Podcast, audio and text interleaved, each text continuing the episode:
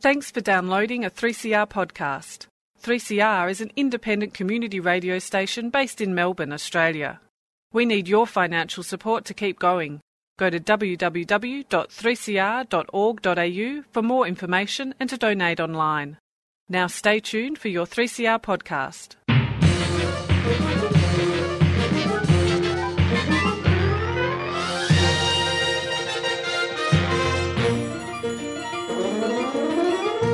Yes, that theme music can only mean one thing and one thing only. It is, well, actually, it could mean two things, I guess. It could be the old Lost in Space TV show, really. But it's actually Lost in Science, your half hour um, dose of fully informed science radio.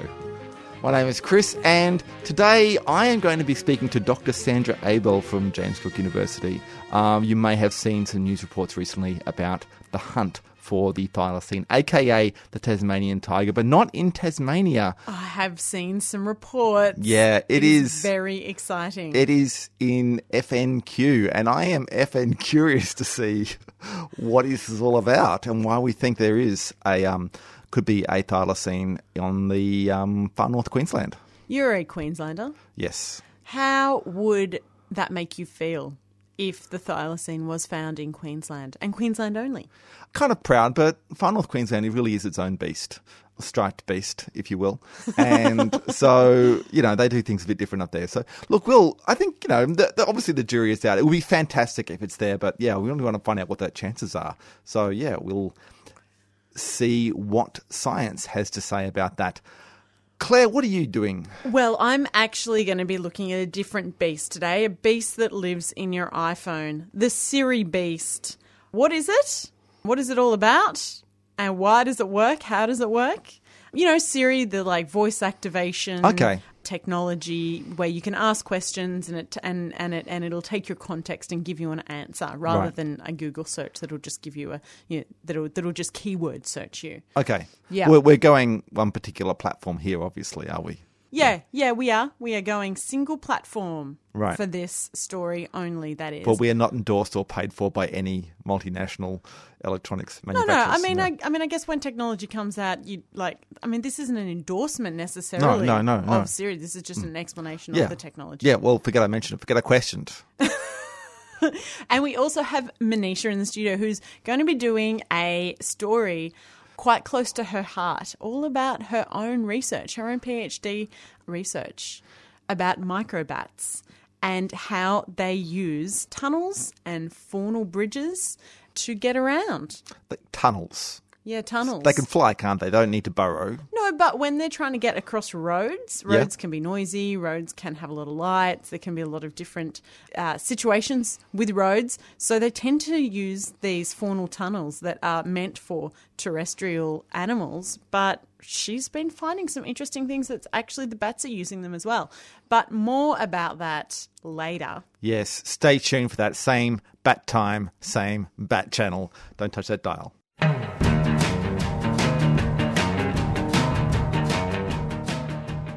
You're listening to Lost in Science on the Community Radio Network. The thylacine, or Tasmanian tiger, as the name suggests, is an extinct species from Tasmania.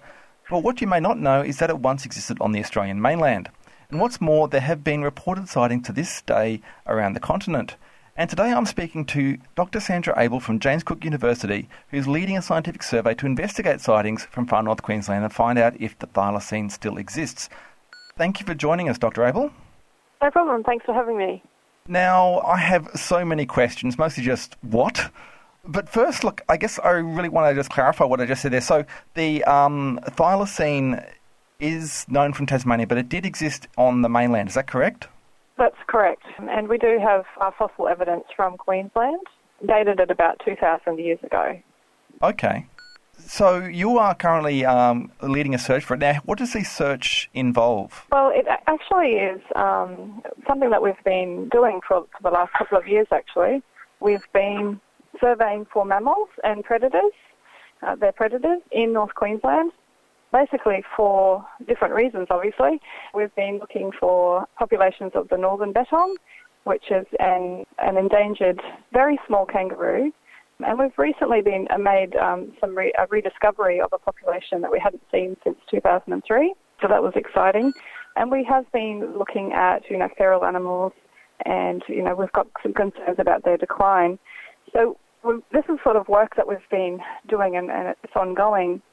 And the interest in the thylacine has kind of sparked everybody's curiosity and we've got some additional funds that have been made available to do some, basically extend our camera trapping into the Cape and surrounding areas. So it's very exciting. Okay, so that's that is very promising because it did it does sound like a very um, strange thing just off on the, the first sound of it, but the idea that this is um, part of an ongoing project is is really interesting, and so it sounds like you've had a good response to it too. We have, and yeah, there, there definitely is lots of support, and uh, you know I've had offers of uh, volunteers and help and and funding um, come forward. So this is a really great opportunity for us because we know that mammals are declining um, in North Queensland and in Australia in general. We've got the worst record Australia actually has for the extinction and declines of, of mammals. So this is really timely. You know, we need to go out there and, and keep doing this work, keep trying to understand why mammals are declining in general. And if we happen to find thylacines, well, it would be absolutely very exciting. Yeah, look, I think that would be absolutely amazing. Um, but you have this is not just like a random search for thylacine. So you, there have been some sightings up there, and although of course you know some details like their locations are going to be secret, I'd imagine. Um, what can you tell us about the sightings? Well, in particular, there have been two really um, credible people who've come forward with lots of experience and and, and their, their descriptions are really detailed. They, they were able to, to observe the animals with good light and for a, a, longer period of time than most of the sightings that I've been receiving. So they are quite uh, credible accounts, and it, it, makes us really very curious um, to, to and, and you know wonder if there's this possibility.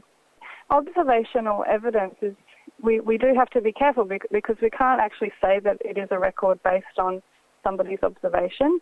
That's all that it is right now. What we need to do is get some really hard, real data, and that would be a very clear, obviously undoctored photograph, and uh, preferably, and what, what I'd be aiming for is to get some DNA evidence as well. Wow. I guess the immediate precedent in Australia would be the, the night parrot. Yes, so there's lots of examples actually of um, rediscoveries. I mentioned earlier we had our own rediscovery uh, recently of the northern bettong uh, a population that we hadn't seen since 2003. Um, it's in a very remote location. It took lots of effort. We had 100 cameras go out. We had to leave them for at least a month and lots of hiking and really hard work to get that data. So it's not unheard of. We're talking about really remote locations where people don't get to. They're nocturnal animals, just like the, the bettong.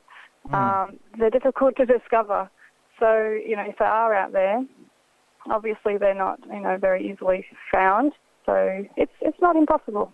What do you think is the likelihood? The likelihood. So while it isn't impossible, the actual probability of a finding them is quite low. Just there are a few different factors to that. There, it's the the age of the sighting, so how long ago those sightings were made, and also just the, the, the sheer difficulty. And of course, it's a possibility that they aren't out there, that it was something else that um, that was observed. So it is actually, I think I would have to be one of the luckiest person, people in the, in the world to actually discover them. But I think it's it's exciting to, to imagine that they could be there. So yeah. What about the um, the traditional owners of the land? Have they got any um, sightings or stories that they can um, that shed some light on it? I have heard um, through other people. I haven't had my own discussions yet with um, traditional owners, and I'm still actually deciding on location. So that will come with me, uh, you know, deciding on the location, and certainly I'll be looking for some great, you know, conversations with uh, traditional owners. Um, obviously, I need to get permissions, and I need to be very sensitive culturally with all of this as well. So that's my aim. What I would love to do is have um, traditional owners actually helping in on the ground and, and um, sharing knowledge and experiences. That's my that's my hope. So but as I said, I still have to decide on location yet, so I haven't had those conversations myself. Fair enough. Well, look, it is an extremely exciting project, and I truly hope that you do have like the one of the most startling discoveries uh, in biology. Um, yeah, look, it's, it is very good, and yeah, best of luck with the search. thank you. I have so many good wishes coming in, and everybody's hoping hoping that um, you know, they'll be discovered. I've also noticed that there's a, a lot of concern about uh, you know what will happen if we do, and maybe we should leave them alone. And I guess my response to that is, you know, if, if they are there, and if, if we do just leave them alone, they could disappear, they could decline without us knowing about them at all. So it's kind of naive to think that if we if we just don't know about them that they'll be okay. Mm. I think with what's happening in the world, there's there's lots of development, um, you know, potential for the Cape. So it's important to have these discoveries in terms of you know conservation as well, and that is absolutely the top the, the highest priority for our work. That's what what we're doing all of this for. Mm. Is all this hard work is to conserve and understand why mammals are declining and to to try to prevent that and actually, you know, get them protected. Well, I hope that that larger aim is successful as well. Thank you so much. I appreciate it. And thanks for speaking to us. Okay, thanks. That was Dr. Sandra Abell from James Cook University.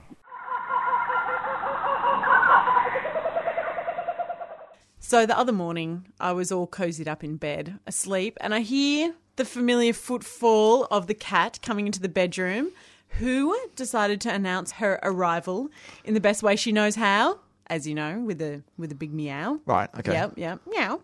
Anyway, the next thing I hear is my phone gives two beeps. and it says, Sorry, I could not understand your question. Please repeat it.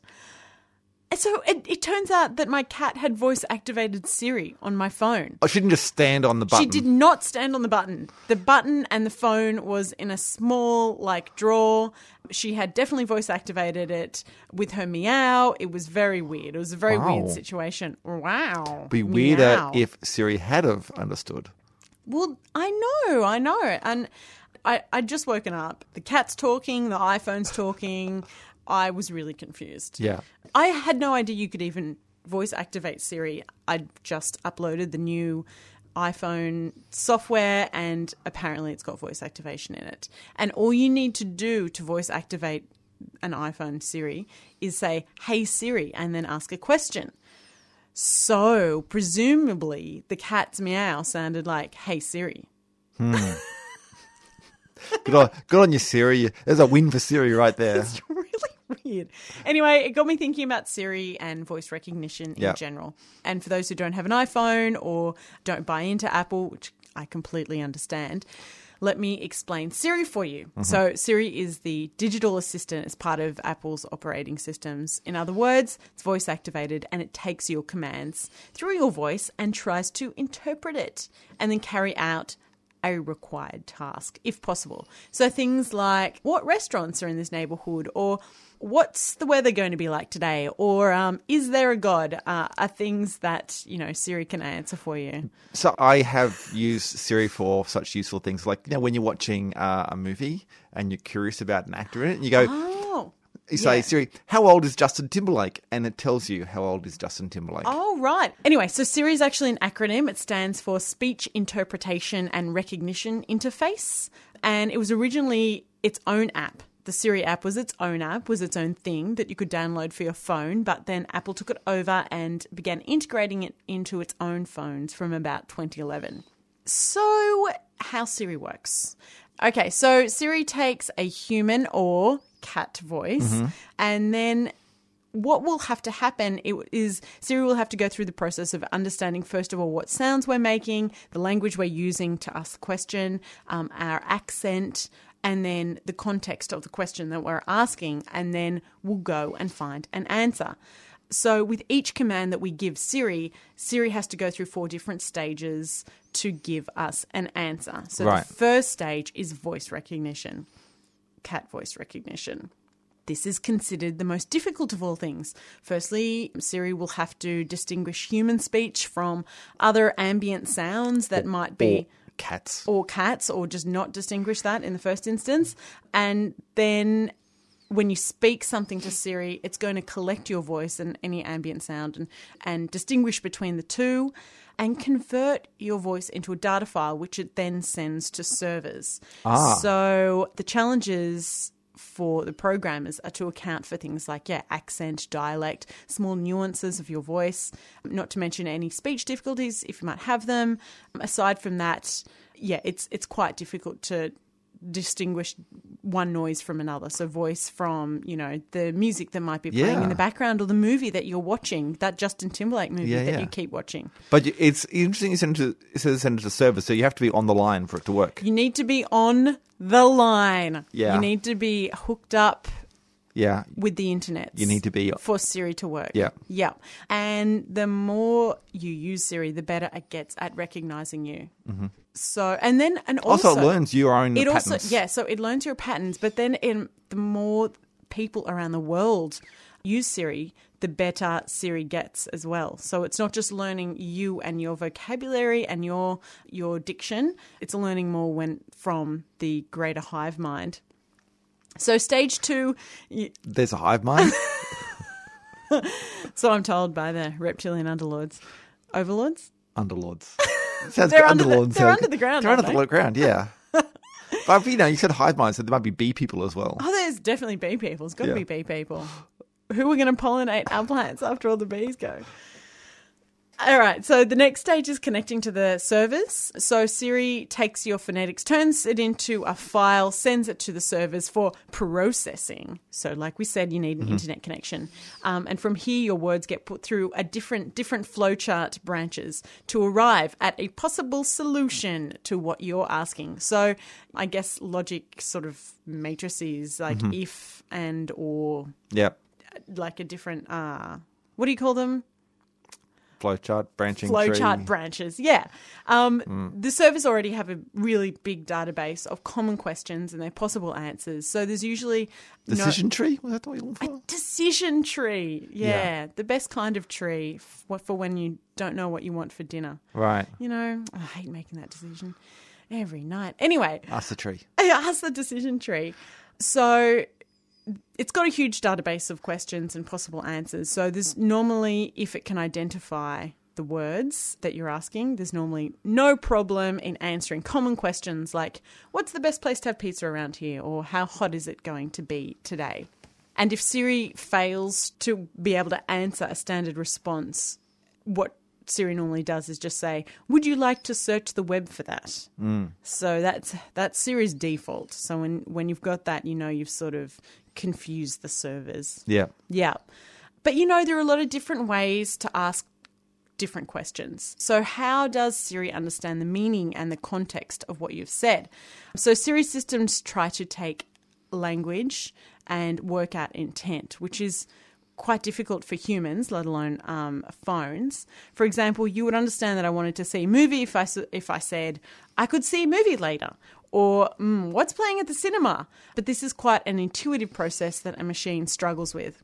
So, the way Siri does it is rather than try and break down entire sentences and interpret their meaning as a whole, as other voice recognition software has generally attempted, Siri uses models of real objects and concepts, as well as how they might work together to decipher the requests.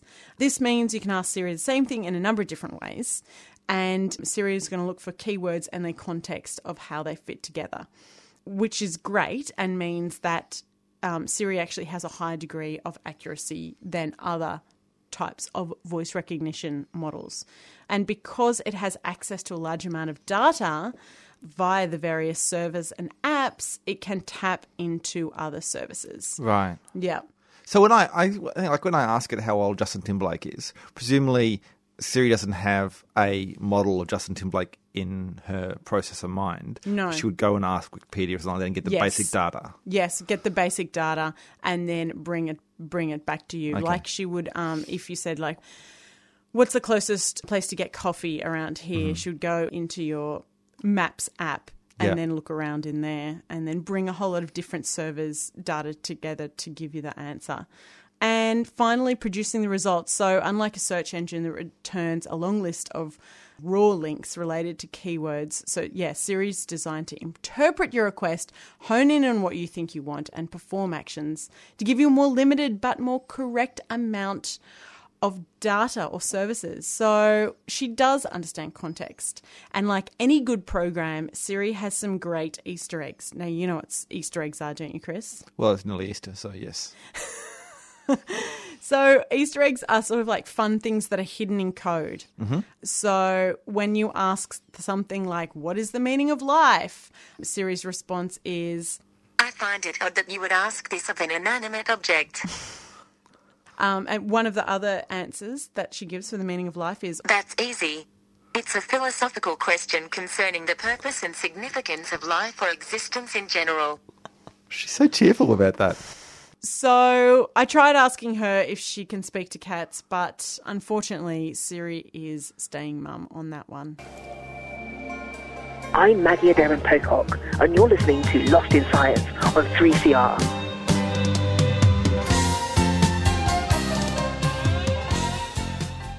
So, today I thought I would spend some time talking about my PhD thesis. Woohoo! Yay!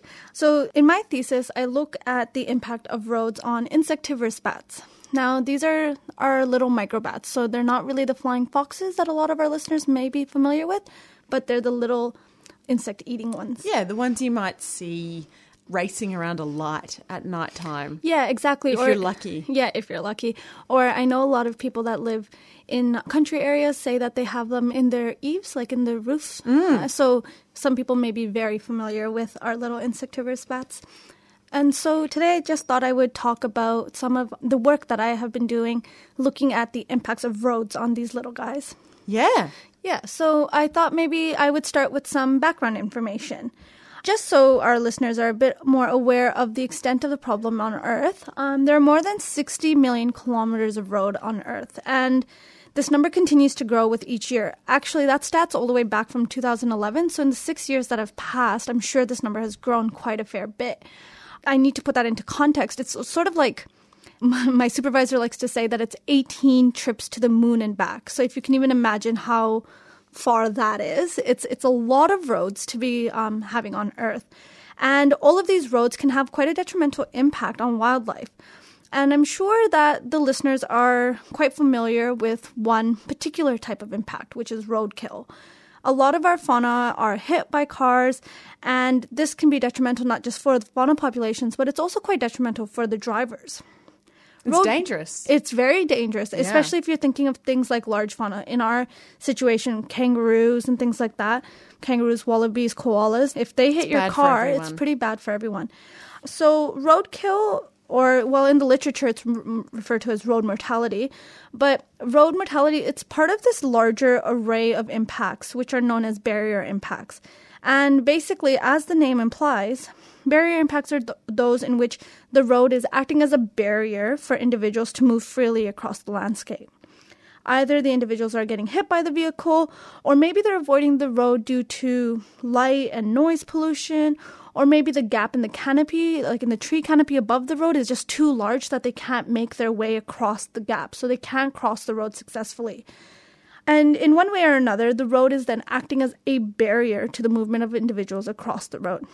So in my thesis, I'm studying these sorts of barrier impacts, but I'm trying to stay away from the focus on terrestrial animals and looking at these insectivorous bats.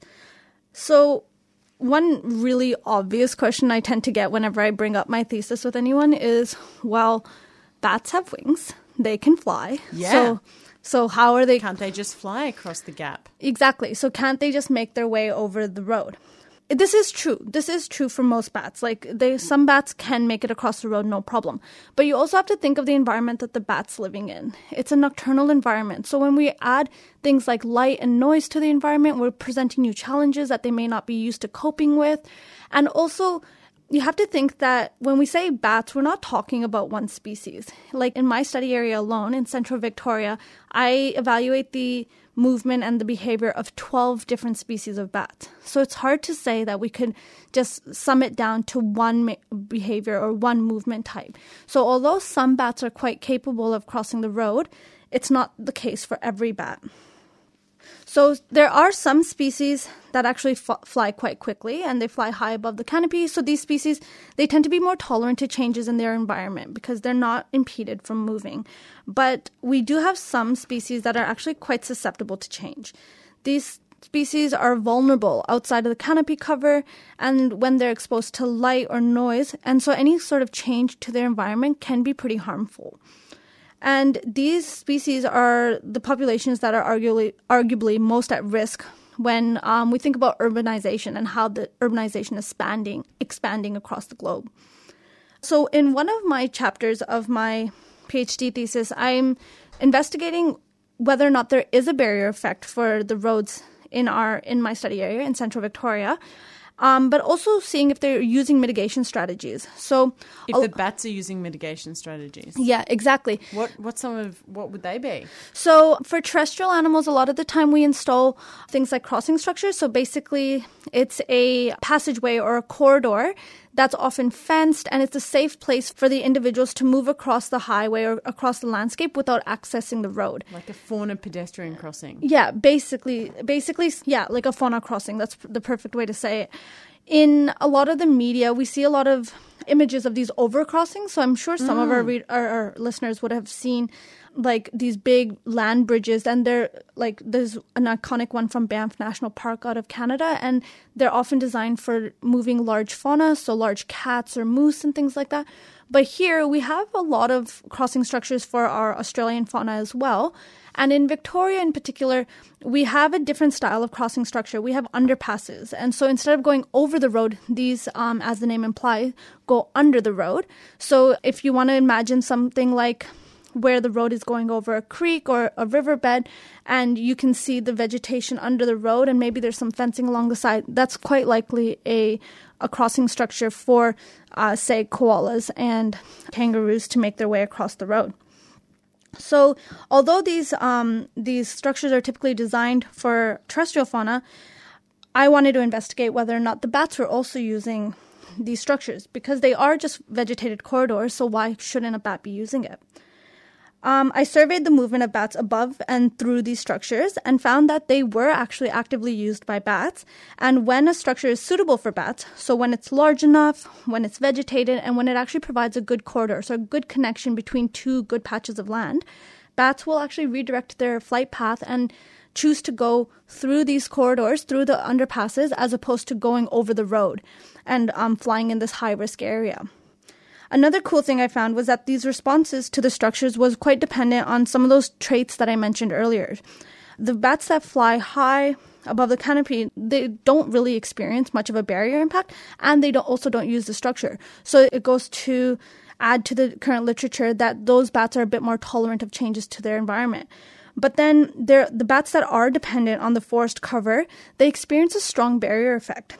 And uh, when a large vegetated crossing structure was available to them and when they had access to these structures, they were able to access the other side of the highway. So their movement in the landscape was actually restored. So that's actually quite important because it's these sorts of animals that are the animals that are more susceptible to the change in their environment, the animals that are more susceptible to urbanization, they're probably the ones that need the most help. So if these mitigation strategies are working, then it's quite um, important for their persistence in the changing landscape. So that was one of my chapters, and some of the other cha- um, chapters or some of the other questions I've asked are basically how far into the surrounding habitat do road effects extend? So do the impacts just stay at the side of the road, or can we observe some sort of trickling effect into the surrounding habitat where the where that habitat may not be as suitable as habitat away from the road for these bats? And the other questions I was asking was how artificial lighting at night will impact bat movement. So I actually put up LED light structures into these same crossing structures that I've been talking about and tested if it changed the way that the bats use the structure.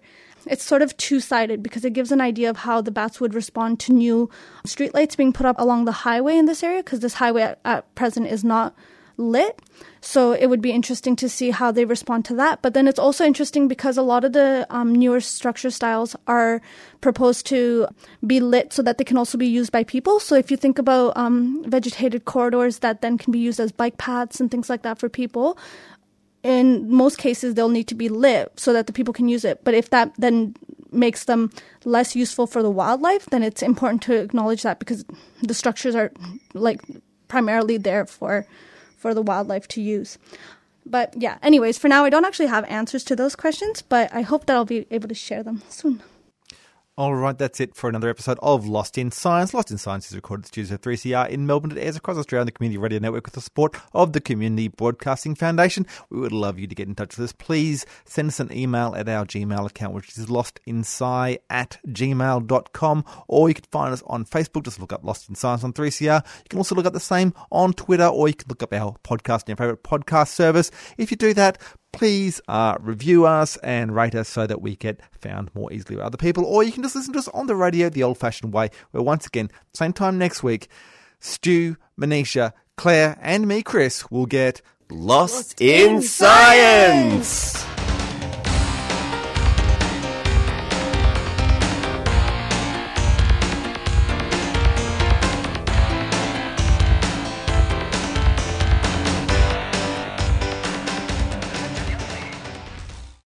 Thanks for listening to a 3CR podcast.